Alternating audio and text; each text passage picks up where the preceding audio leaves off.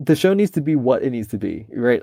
Sort of, so a three hour long interview can be really, really good, but it depends on the interviewer and the and the sort of substance of the interviewee. And you know, it's a it takes one kind of talent to be able to hold a full three hours.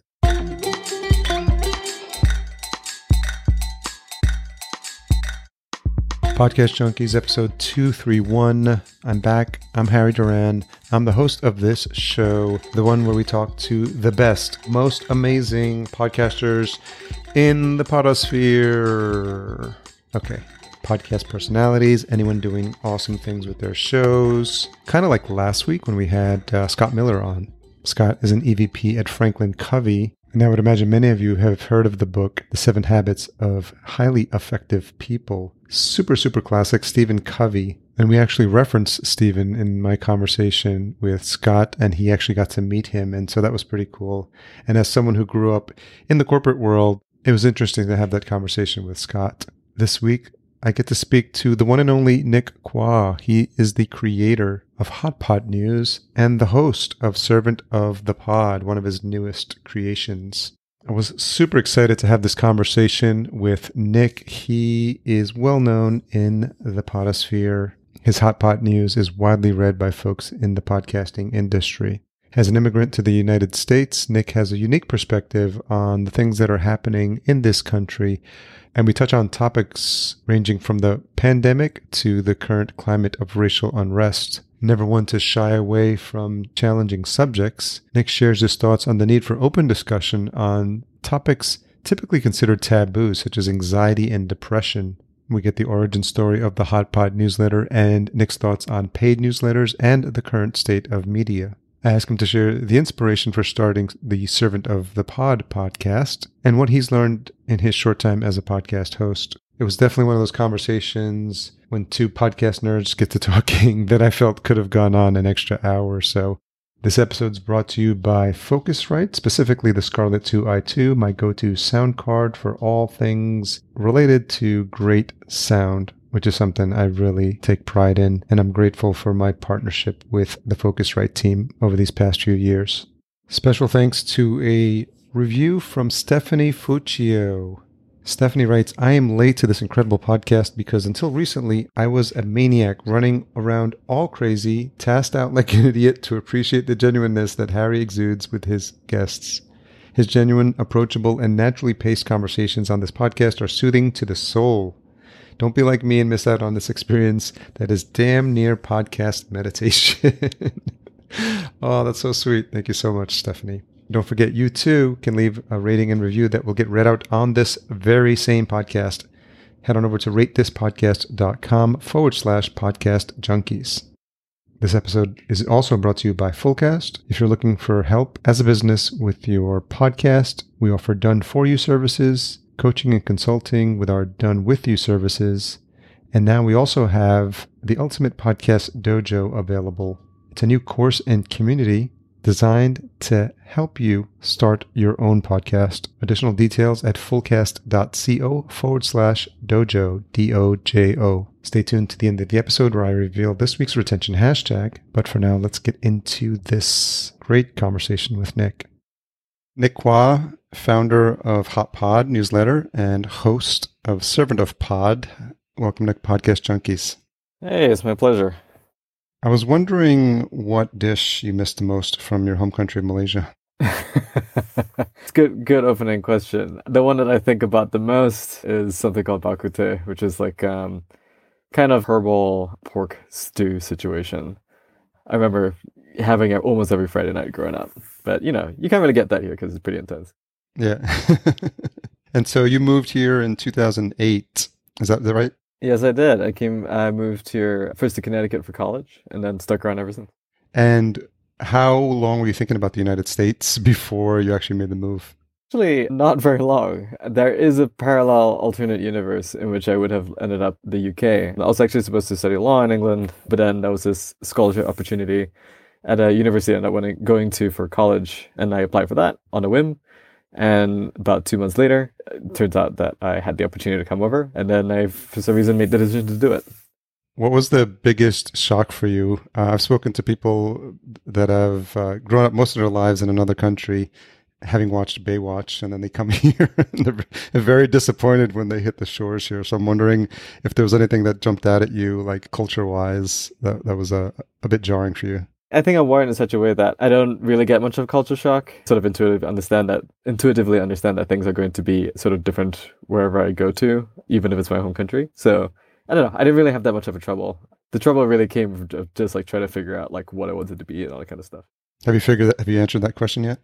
No, I don't think I ever will. I do know that, however, I tend to get lazy between lazy between the hours of four and seven. That's the the extent to which I achieve self knowledge.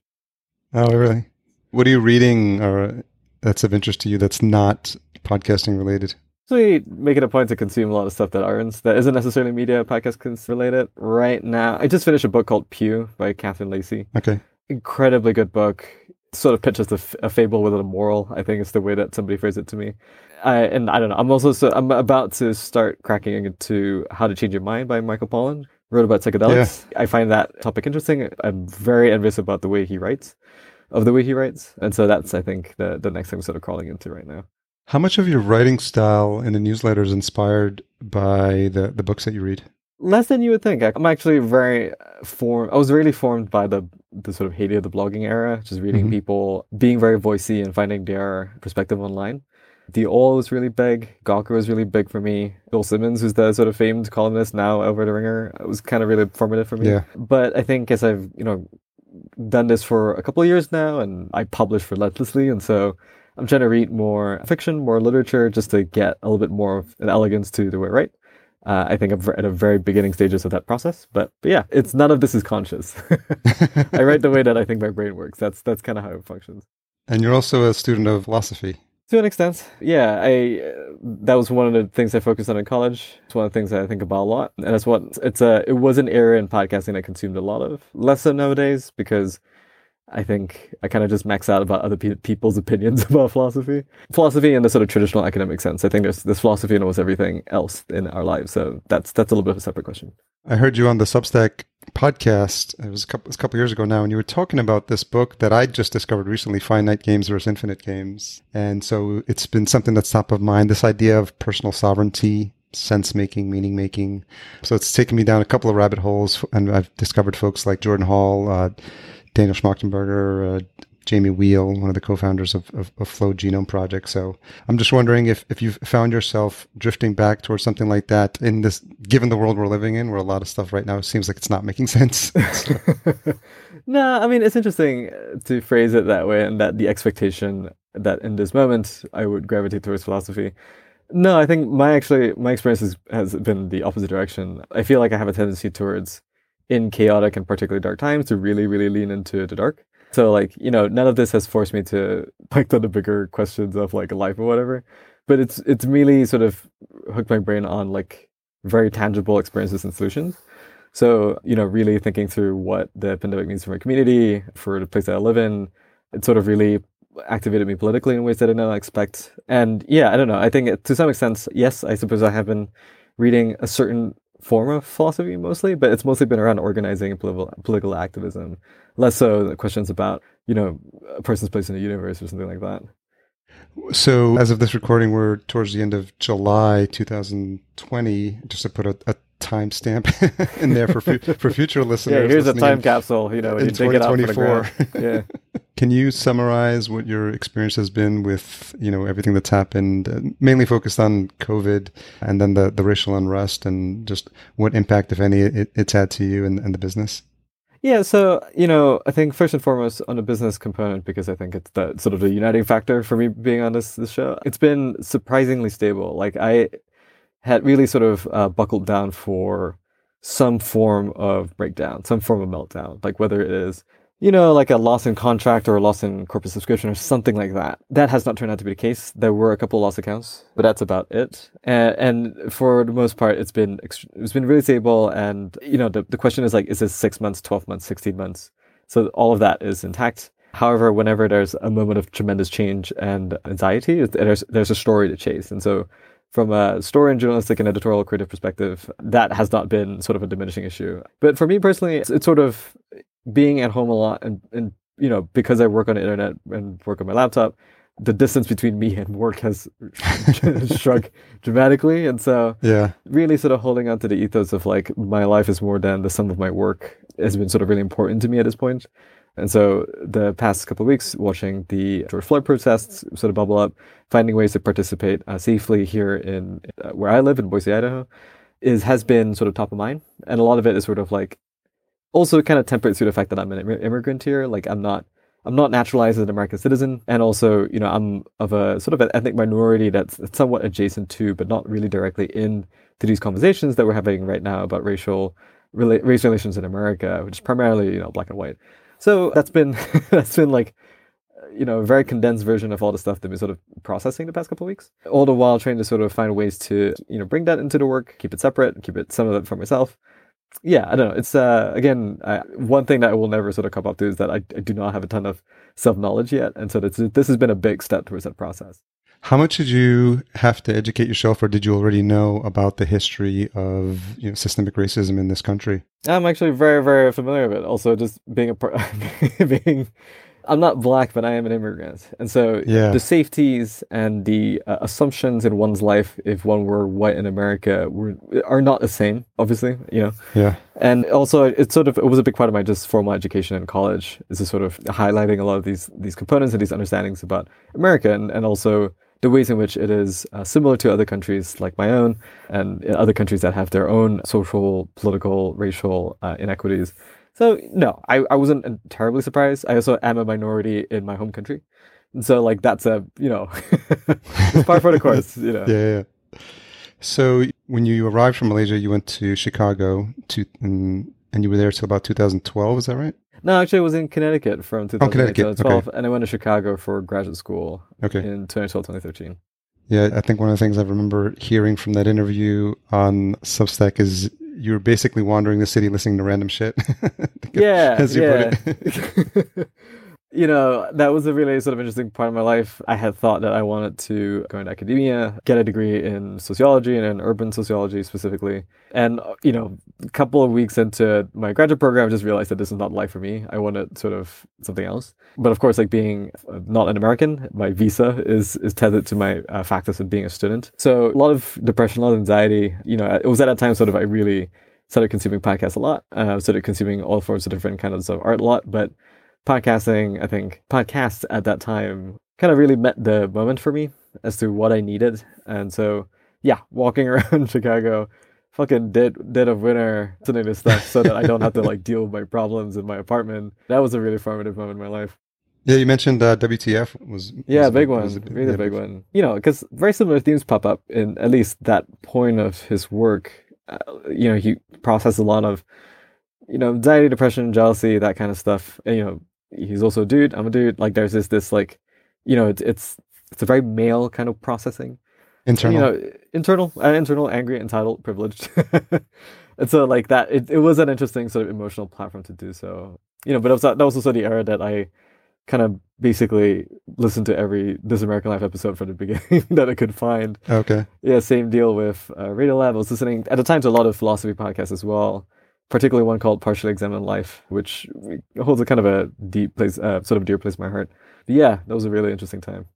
It seems like a you mentioned this idea of uh, having anxiety, and then you also had John Moe on as one of your early guests. The hilarious world of depression, great title. And what's interesting is that he had had already the show discontinued by the time you had him on is there a thread there, a common thread, just kind of having the? It's a topic that like not not a lot of people like to talk about, and I you know I've struggled through anxiety my, myself, and I think I'm wondering what your thoughts are on having or hearing more people speak about it, so it's not such a taboo subject. Yeah, no, I think it's definitely, particularly in the past couple of years, it, it has felt like that discourse has really opened up, and that think more people are you know willing to talk about it and, and integrate it into sort of their public lives. However, I think it's also just also really limited to media spaces. You know, there's a lot of people who write about it. There's a lot of ways in which that makes it into television or, or movies or, or something like that, or just celebrity in general.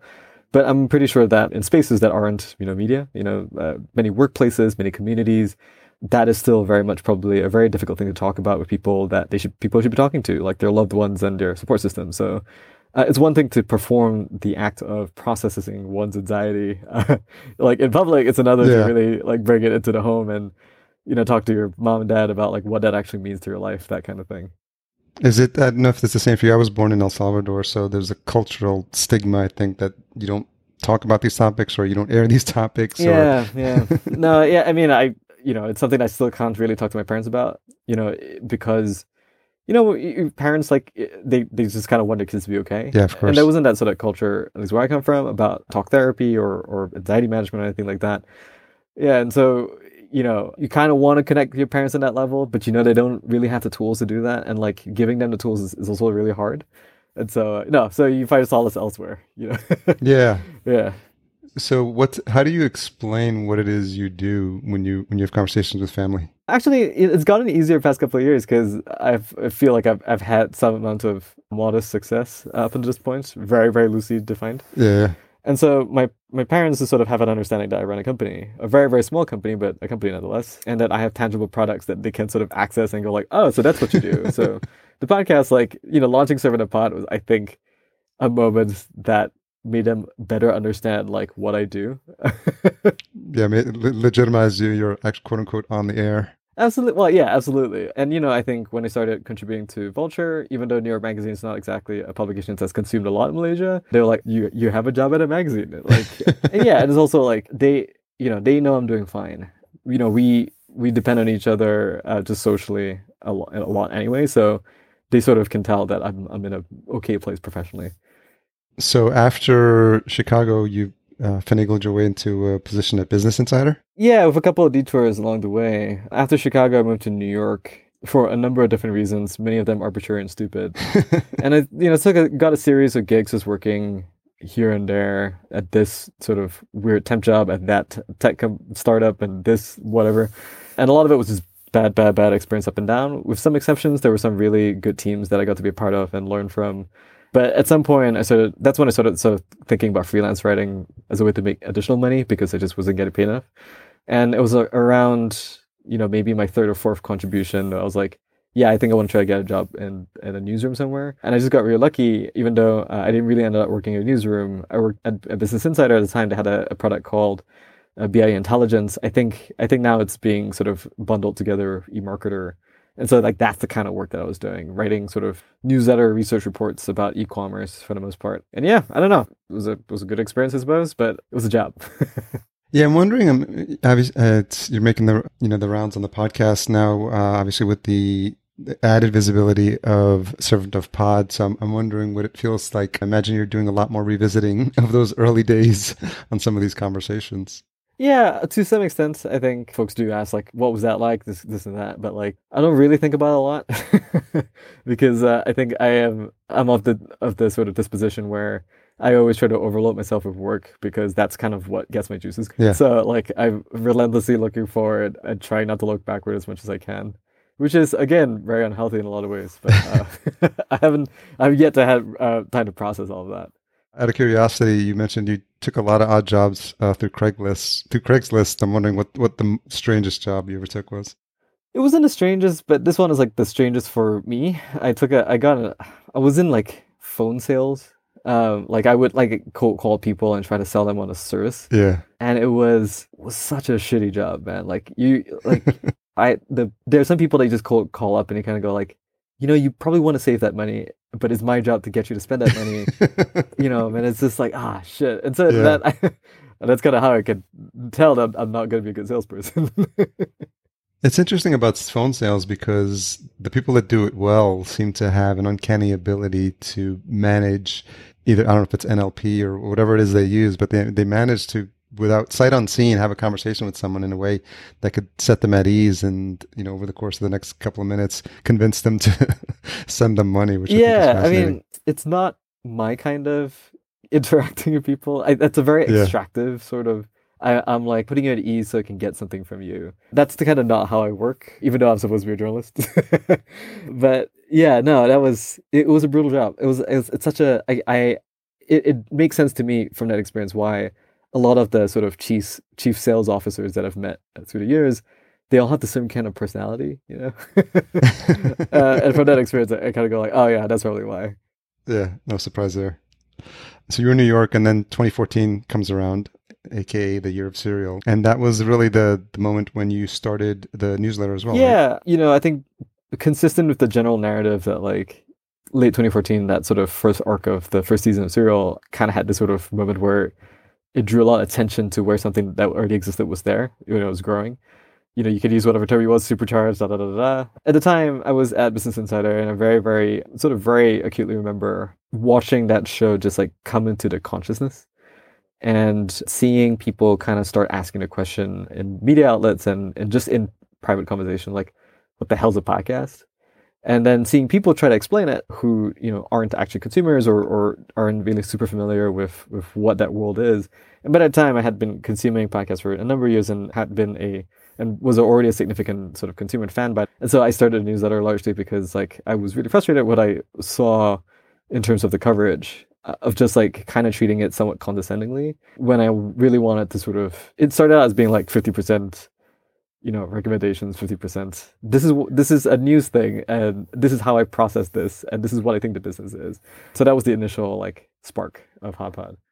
Yeah, I remember the early days. I, I started my podcast actually 2014 as well. So it's been interesting because I thought at the time I was late. yeah I, I, I hear that a lot. I, missed hear the that a lot. Like uh, people starting around that era like ah you know did we miss the boat? And then it's funny like a lot of those people now are you know quite wealthy or, or have uh, now big Yeah. jobs somewhere Yeah. and I, I'm beginning to hear the same thing again. You know, I think 2000, early 2019 was start hearing the same thing. Was like, oh, am I too late? And I'm like, no. You know, it's, it's, so what do you mean by late? You know, we just got started, Fred. Like, what's going on?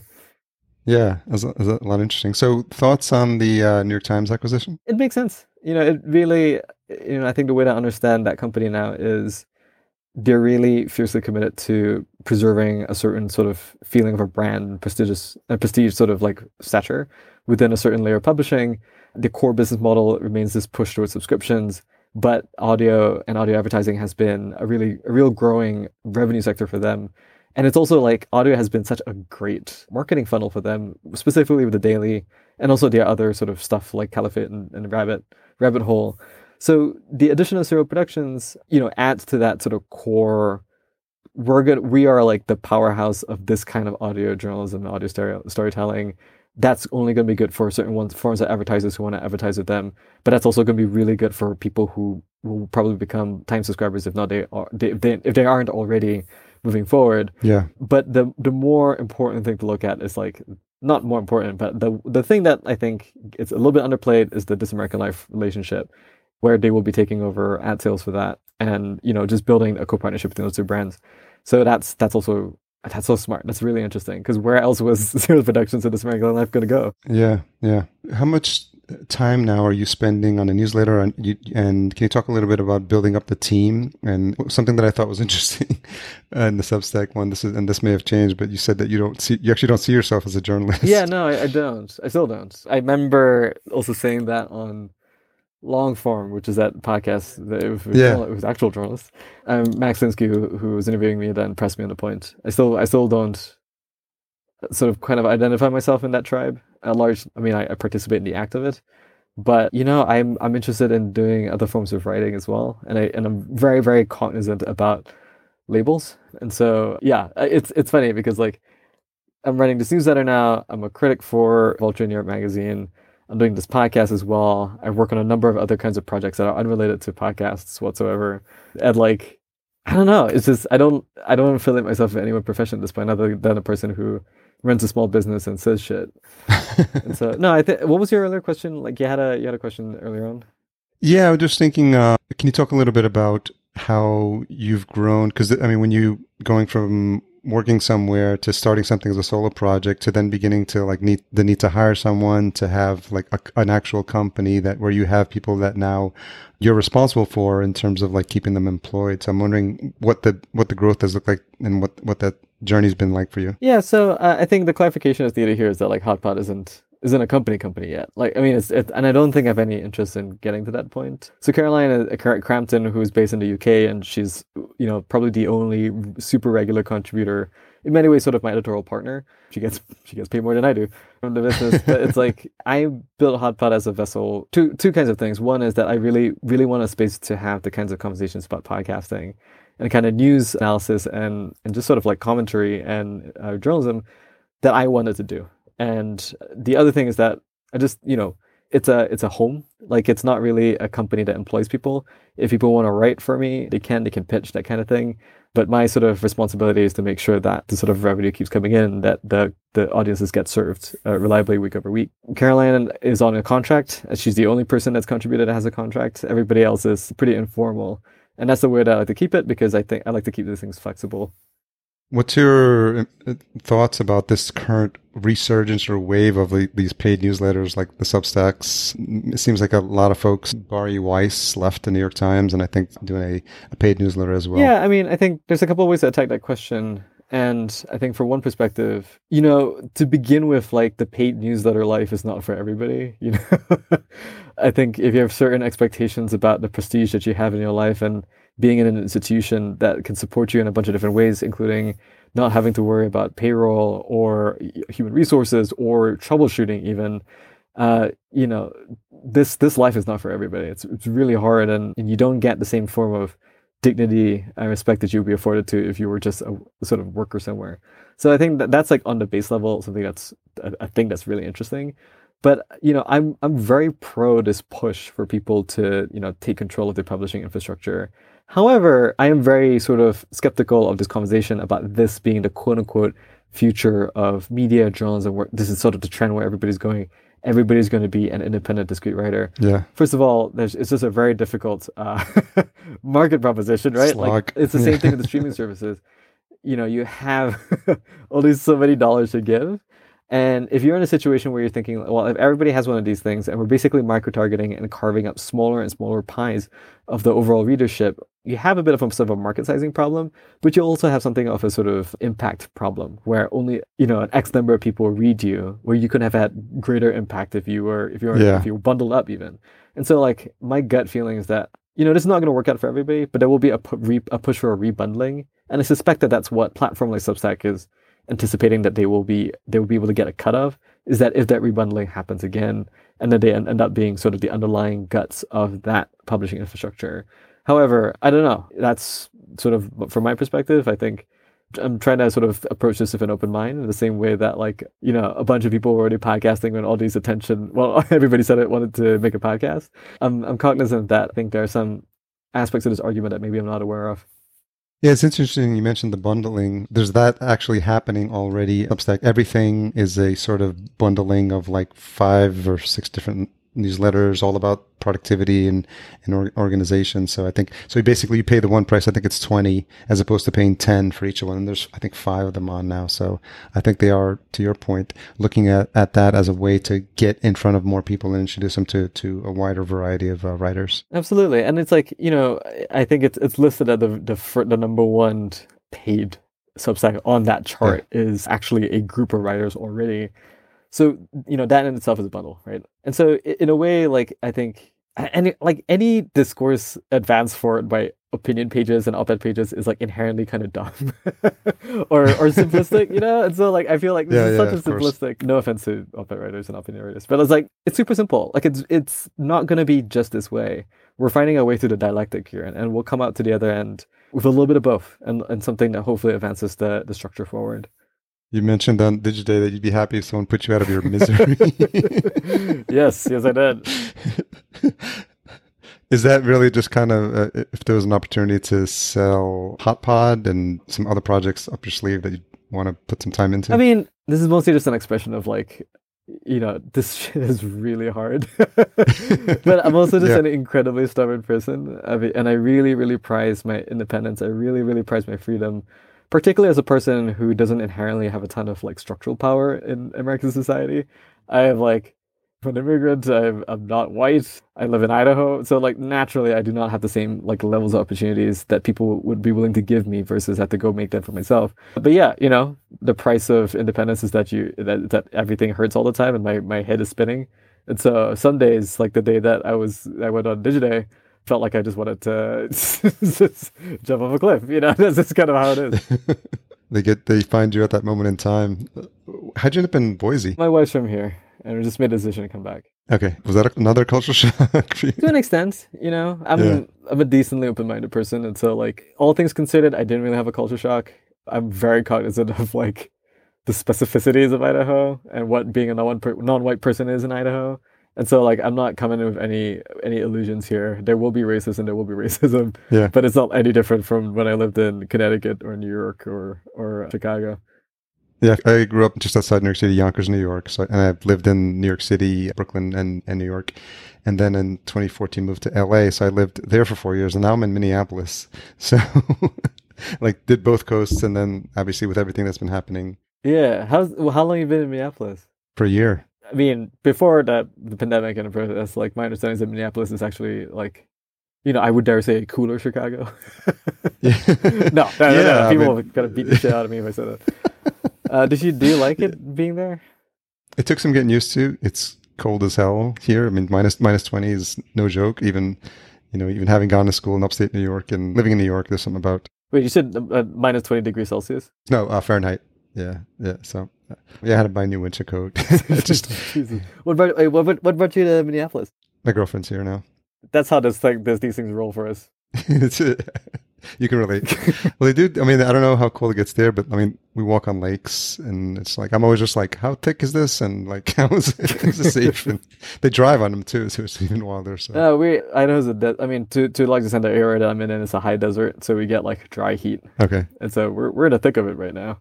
Okay. Yeah, yeah, yeah. That's interesting. Yeah, I think it's just another perspective. And obviously, when the George Floyd stuff hit, the looting was literally happening uh, in one of our neighborhoods. Like, we share an alley with the Apple store, and there was people like running by my window with like iMacs in their hands. It was kind of nuts. Yeah, we'll see where we end up on the other side of this. It's it's definitely a historic moment in time, and I tell my girlfriend all the time it'd be interesting in 2030 to be looking back at like, can you believe that?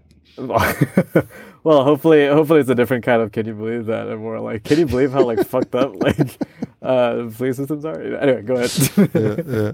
No, it's just interesting, and with so much happening, it's it's hard not to have an opinion about what's happening, either you know socially and politically. And I'm I'm curious. You, you did mention this idea of being political. Is is that something you're conscious of in terms of your writing to to not be too polarizing and, and try to find a, a balance in, in there that is not shows you specifically having any specific favoritism? No, I think you know I get fairly transparent. Like I, I've been politically active for much of my life when I was in Malaysia, and less so when I moved to the states because you know, not my country. Yeah, so let's let's let's, let's see what's up. but no, with with Hot Pod specifically, I don't hide it to an extent, but I am very much my parents' son in the sense that like I try to be polite about it you know, I try to, and maybe that's, you know, there are sort of lines of argumentation. That kind of politeness is actually deleterious to, to you know, advancing, you know, certain ideas or, or shifting the overton window or whatever. But like, I think it's pretty clear. If people read me, they kind of know that like, I don't give two shits about like fucking the conservative legislature in the Senate or or Congress or Yeah. should dare I say my own state. And you know, it's like I don't see the point of hiding it because a lot of these policies actively are are hurtful to me personally as a as a person moving to this world. And so like why why should I um why should I defend that or, or not be alive to that? And so no, but the thing about Hot Pod is that like I try to really focus it on like this the story of, of podcasting specifically, of, of business specifically. I think over the past five years, it's it's very clearly been a story about capitalism, and there are different political ways that you can approach that. But I think people have a general sensibility where I sit Mm-hmm. in in the spectrum here, and you know I'm neither I'm not super progressive on some things, but I am very much so on others. And I think you know just opening yourself up to that that uh, complexity and nuances is important without outright saying uh, or, giving yourself a label. You know, and so that's been sort of my political experience through through the publication. How did you meet your girlfriend? My wife actually went to college. Girl, wife now, yeah. On college, okay. Is she in the business as well? or- No, God no. Okay. Thank goodness she's not in media. She's Okay. thank God.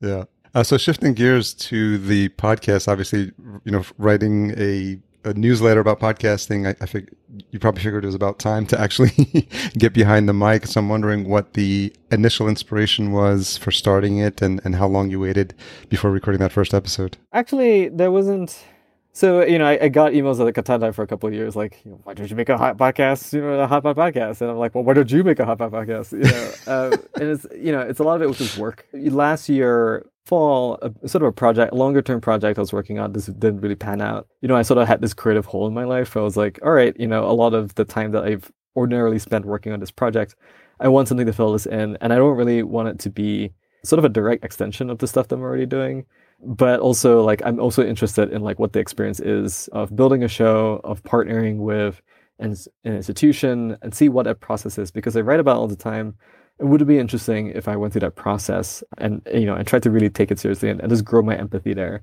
And so that's sort of when i started thinking about like let's you know let's build a show but also let's specifically build it with with an organization.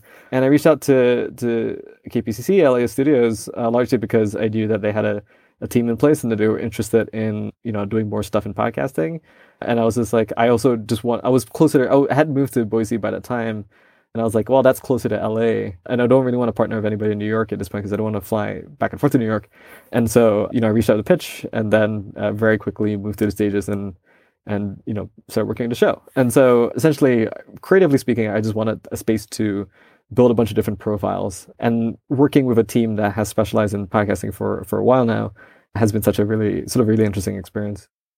Yeah, I thought it was interesting because you mentioned on the Digiday episode that you missed working with teams. So are you getting some of that now in, in your work with LAist? Absolutely, absolutely. You know, working with teams also means in many ways that working with other people's needs and expectations and that's something that I've never had to do with Hot Pod because like it's what I say goes. and like anybody who's sort of written for me, and Caroline I think can tell you this is sort of like I don't I don't really want to control what she writes or what anybody writes. I'm interested to just work with them and like just publish it. You know, it's for me. It's either if it is, if it's not a good fit, I'll say it's not a good fit, we're, we just not we're not gonna move forward with that. But with working on the show, it's like it's been interesting because you know I would have an idea but it wouldn't be interesting to the producer. Okay, so how can we find a way that's interesting to the producer? You know, they they do things a certain way, which runs into counter sometimes with certain artistic ideas that I have. But I kind of want to learn from this, so I see the floor, and you know, all right, let's do your process. Let's see what you like to do, and then I'll just find my place in it. And so it's been a really interesting back and forth, and I think it's really helped me grow from that perspective whether it will be a successful show is something that we're still actively, aggressively working on. But I think from a creative perspective, I'm, I'm quite happy with the process so far. You find that you're getting your, your sea legs now. You met, you had an early conversation with Anna Sale, and you, you were saying how nervous you were about creating the podcast and getting some feedback from her because she's obviously her, that's a that's a great show. And I'm wondering what what you've been learning and, and comfortable you've been getting. You know, I'm still very much uncomfortable with all of it. I think to a large extent because I have been listening to podcasts for so much, and I like I know what I like, you know, from as a consumer. And the problem is like as a consumer is one thing, but as a creator, getting to a point where you can make yourself make stuff that you yourself can can are happy with as a as a read as a consumer. That is, I think, an extremely hard thing, particularly if you myself and you, you've just like seen a lot and heard a lot and you have certain expectations. So, you know, I think there's still a massive gap between where I like to be uh, creatively in terms of the product and where I would like it to be. But you know, you, people have spent their entire lives getting good at one thing, and so I just have to sort of take that humility with me uh, instead of like going, ah, I should be fucking great at this by now. and so it's interesting, yeah. And also rubbing up against, you know, you know, sort of like uh, the, the revenue expectations yeah. and there's just sort of business expectations with partners. And so, you know, I having that being another element of it kind of really dictates, you know, my agency in a lot of ways of like how how do I want to push this creatively? Well, I got to make sure that like it's something that can sit within their rubric and, and stuff like that. And so that's been a really it's been interesting. So, given that several of the shows are interview based, who do you continue to admire in the space and that you that you draw inspiration from? From a from an interview perspective, yeah, inter- yeah, yeah, interview based shows. Interview based shows, you know, it's you you have your staples, you have your Terry Grosses, your Anna Sales, da da da da. Yeah, yeah. But I I've always found like I've always found like people like Howard Stern really interesting. I've always found people like I don't know. I've I've also just found like conversational podcasts to be so much more interesting to me right now as opposed to interview podcasts. Yeah. Can you? That's interesting distinction. I do Can make you, that distinction. Yeah, yeah. and, and yeah. I, I, realize that not everybody does. But like interviews, so sort of it's like this, right? You're asking me questions as an interviewer. Your job is to not just like oh like extract information from me, but also contextualize it and reconstruct it in a way that feels like a narrative. Conversational podcast is just it's it's a discussion uh, and it's a, a good discussion is one thing to be had. A good discussion, a good discussion that's good to be had, to be heard, is a whole different thing, and that to me is like super interesting. And it's also really hard to do. It's also really hard to to talk about and write about, which is something that I've been sort of really struggling with. But but I, all this is a lead up to say that I've been listening to a, a lot of this this show called You're Wrong About, and it's this really fascinating discussion show that works through sort of a, an event, whether it's a true crime story or whether it's just a moment in, in history or a person or an, an, icon that is widely understood to be one thing, but actually has a lot of these, this, this context around it. And it's one thing to construct that story through kind of like, like a true crime narrative because it's so, to me, that's such a boring format now. It's so performative. Oh yeah. But yeah, to yeah. have people who are like really emotionally invested in like, this is what really happened in this thing, and I'm really interested in these components about it, and let's just talk it out. I think it's such a such a powerful thing. Do you feel like the conversational ones work better when you have more time? Like, you know, obviously like maybe like a Joe Rogan or a Mark Maron, two two to three hours to kind of get to the the meat and of like of a conversation and also like you know because the, the first 15 20 minutes is is a bit of a getting to know you phase unless you have a previous relationship with the guest and i'm wondering if, if you think length of the podcast factors into that somehow I actually do think length factors to some extent, but you know, it's not formula. You know, it really it really depends on what the show needs and and what the, that team needs. And so, you know, I had this sort of joke at the end of the Digiday podcast of like, yeah, everything should be shorter. But yeah I but the reality is is that like the show needs to be what it needs to be, right? Uh, sort of so a 3 hour long interview can be really really good, but it depends on the interviewer and the and the sort of substance of the interviewee. And you know, it's a it takes one kind of talent to be able to hold a full 3 hours. And anybody who's worked sports talk radio can tell you that, that it takes a specific kind of talent to, to hold three full hours versus Yeah. something that could be an interesting, tight 10 to 20 minutes. So we just had Jody Avirgan on, uh, who now does This Day in Esoteric Political History. And that is like, I think, a very, very well conceptualized, this is the discussion, and this will max out at 15 to 20 minutes.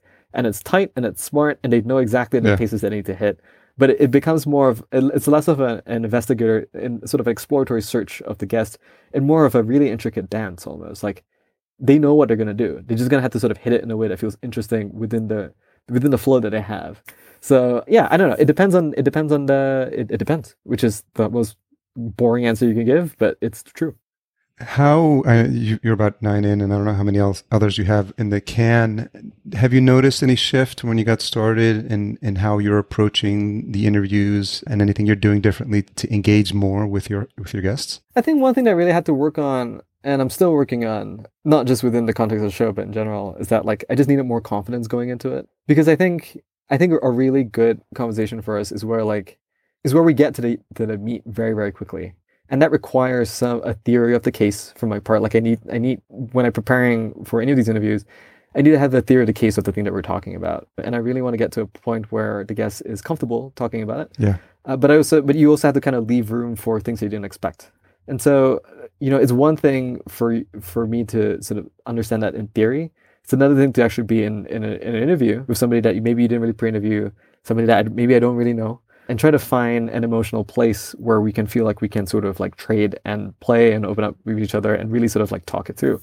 I don't know. The, the way that I think about it is like is that, is that thing that people used to say about boxing, or they still do say about boxing, is that you have a plan and then they punch you in the face. Until you get punched yeah, and then you're like, wow, I forgot what the plan was.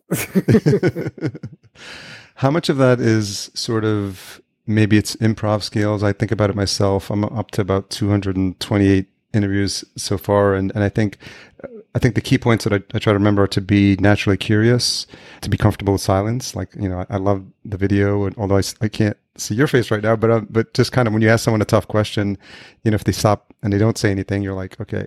Are you still there?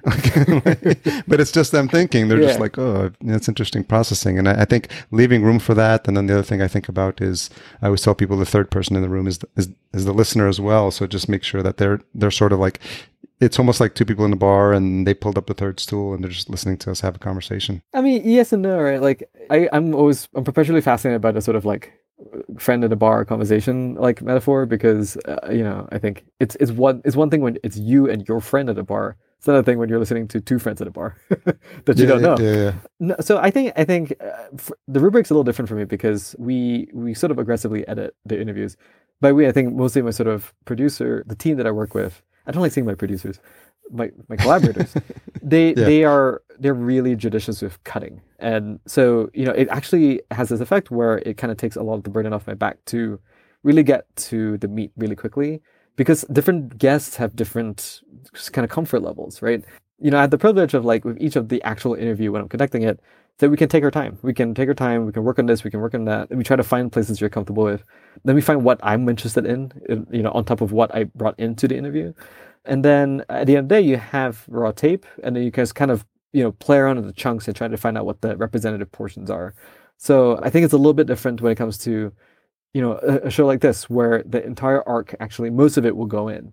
And so the beginning has to feel like it's contiguous to what comes after that. It has to feel contiguous to what comes after that, and it has to end in a way, and it has to land in a way that feels like like feels like it's a closure. Because there there are a Yeah. bunch of interview shows that uh, you can just pick up, it just ends. And that is like one of the worst feelings. Is to sort of like, oh really? It just that's Yeah. over. You know, I've like Yeah. watched a, many television shows do that.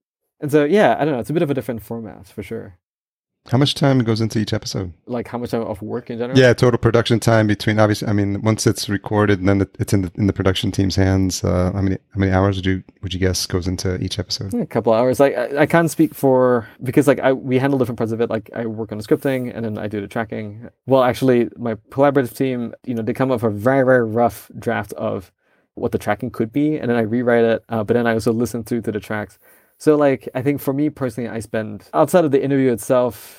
Two hours of prep maybe, and like maybe four or five hours of just like going through and, and thinking about it, and then like also writing and just having an opinion about it because I, I need to go then go out and like do radio spots on it and promote it and talk about it and think about it that kind of thing so uh, but i'm pretty sure my, my collaborative team that they have they have a different answer for you there and they're also like juggling a bunch of different projects and so maybe it, it differs from from week to week but we typically try to go and have we're trying to try to beat the clock here and and be two weeks ahead at a time How much of your personality comes through on these interviews? Are you conscious of that, of you know imposing your views, or are you trying to be a neutral medium and have the conversation be representative of more of the guest personality? Uh, That's actually an interesting qu- way to frame the question.